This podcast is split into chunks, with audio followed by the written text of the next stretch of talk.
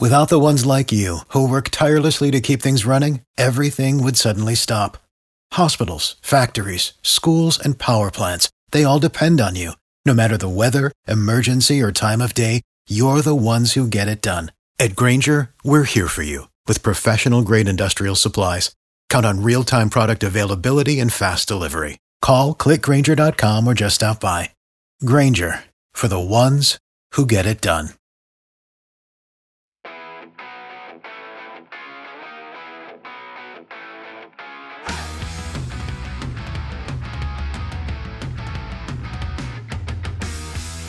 Welcome to this week's edition of In the Clubhouse with EMD. I'm Andy Kirikides, joined by my wonderful co-host Keith Glasser. Keith, how are we doing? Great. How are you? I'm good.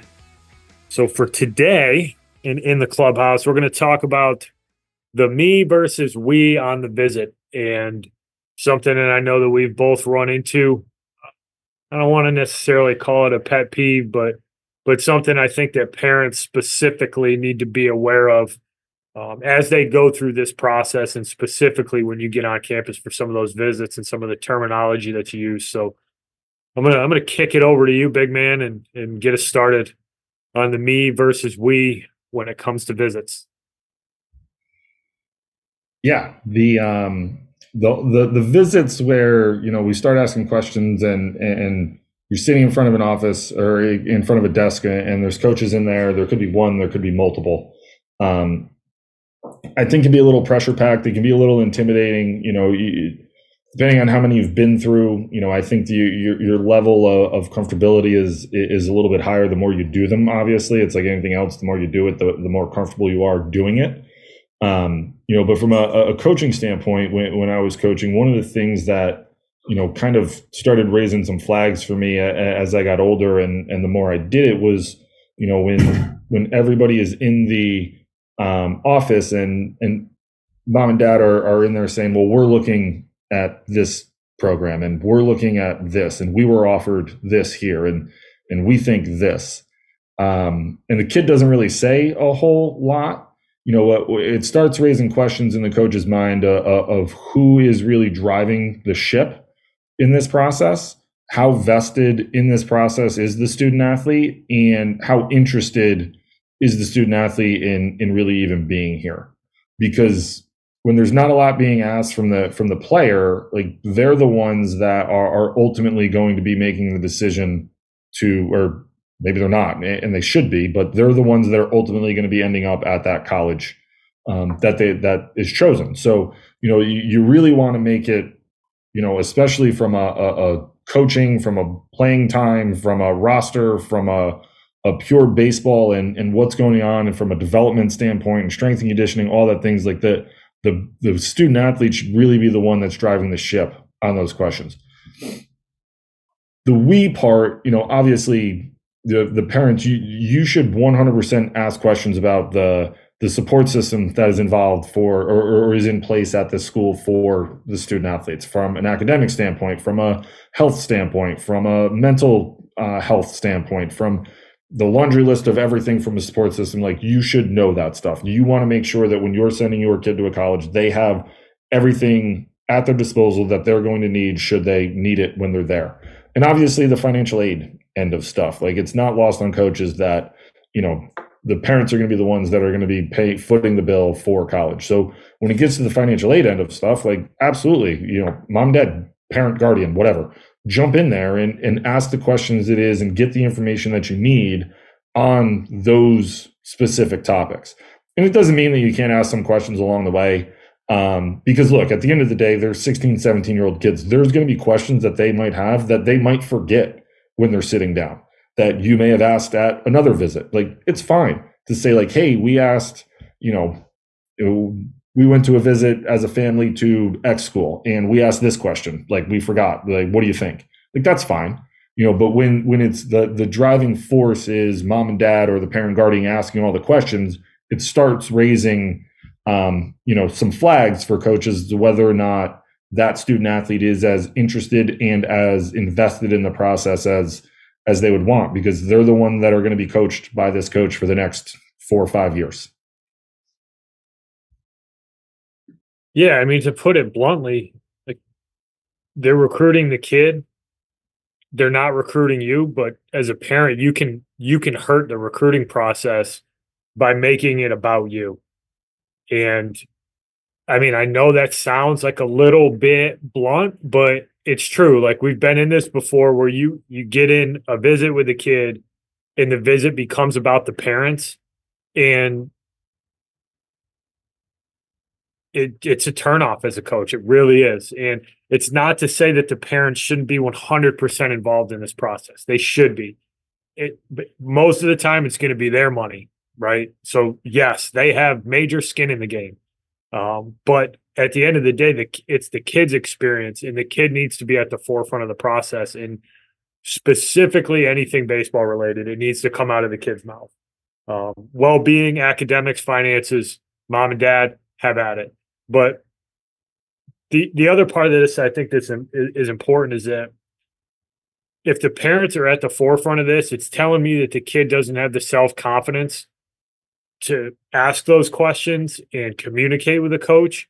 And that is also a red flag because self confidence is a huge part of success when you get to in baseball period but when you get to the college level having some self confidence because there's inevitable failure that is going to happen and a kid who can a kid who can shake your hand well and look you in the eye and ask you some good questions and you can tell that that kid's prepared you can tell that kid's invested in the moment and he's actually actively participating that's the type of kid that coaches want to coach because that the kid that's the kid who's going to show up every day with a good attitude. That's the kid who's going to show up every day trying to better himself um, and yeah i know some kids are shyer than others but if you need to you need to make sure that your son is at the forefront of the baseball conversation and it doesn't become a parent dominated visit. It's it's just it's a tough thing to have to tell people because you, you I don't want to discount how important it is that the parent plays a big role in the process but when you get down to the nitty gritty the player needs to be the focus um, and yeah i mean I, you've said it a couple times so i'm going to steal your thunder on this one but at no point in time has a coach ever written a parent's name in the lineup. Um, so understand you can have a really positive influence on this on this process, but if it becomes a we versus your son going through the process, it it can be a turnoff for coaches and uh, something that you know could have a negative impact on the interaction. And I would encourage the player to empower themselves and take some ownership over this because if they do lead, it can set a really good tone for those interactions and for what that visit ultimately looks like. Yeah, I, I couldn't have said it better. You know, there's no, you know, I, I do think it's a little bit of a, a rough, blunt conversation that we're having here, and it's more it's more designed from a, an educational standpoint of like these are the things that coaches are looking for when you're on the visit and these are the things that could ultimately be a decision maker for them you know if all things are equal and they're recruiting two shortstops and one was super prepared on the visit with a lot of questions and seemed very interested and then the other one was you know maybe maybe wasn't disinterested but it certainly seemed that way with who was asking the questions and who was dominating the conversation. They're likely going to lead towards the one who seemed very interested and you know led the conversation at, from a, a student athlete standpoint. So you know those are it's little things like that you know in, in these in these types of situ- situations and scenarios like you know th- these are the razor thin margins when you're talking about you know getting roster spots or getting scholarship money and and ultimately ending up at, at programs that you might want to um you know and, and it could be something like that and you know, at the end of the day, you know, and I don't know if you've said it here or on other podcasts that, you know, tonight, but the coaches are recruiting, you know, you you're recruiting the programs just as much as the coaches are recruiting you. You know, so uh, they're trying to figure out if this is going to be a good fit for them to have you in their program. And these are things that, you know, you're there because they think from a skill set standpoint you fit in. Now it's figuring out everything else and this is one of the hardest things we've talked about before the the, the character piece and the the fitting into the program and all those things are are some of the harder things to kind of figure out in this process and these are things that can that can start to lead coaches in a different direction if you know it's a it's a parent dominated conversation from a baseball standpoint. You know again from a financial aid support everything standpoint jump in ask questions. You want to make sure that your mind is put at ease when you're on these visits to know that if this ends up being the school that your son chooses that they have everything in place for them to to really thrive outside of baseball. But you want your son to be able to to get to the determination himself that you know from a baseball standpoint this is a school where i feel as though i'm going to fit in from a program standpoint. I'm going to fit in with the coaching staff. They can develop me. I'm going to be able to get better and i'm going to have an opportunity. Because there's not a coach in the country that's going to sit you, sit down in front of you and be like hey you're going to walk in here and start day one.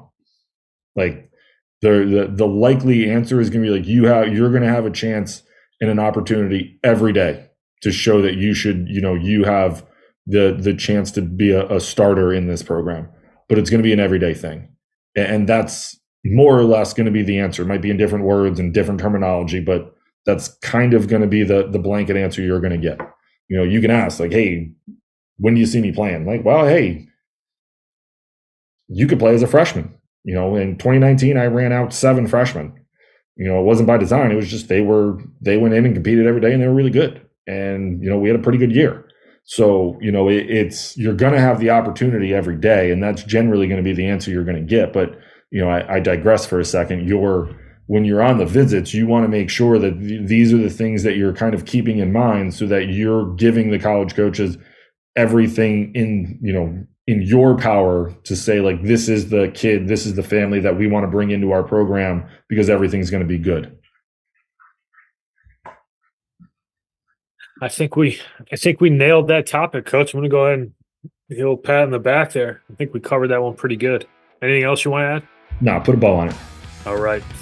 Thanks for listening, everybody. We'll talk to you next week. Thank you for listening this week. If you're watching on YouTube, go ahead and hit that subscribe button and smash that like button for us. Check us out on Apple Podcasts, Google Podcasts, as well as Spotify. You can follow us on Twitter and Instagram at EMD Baseball. If you want to find out what me and Keith do to help families and players navigate the recruiting process, go ahead and check us out on emdbaseball.com. Take a few minutes to check out our new online academy. I promise you'll get some good information out of that. Thanks again for listening. Check in with you next week.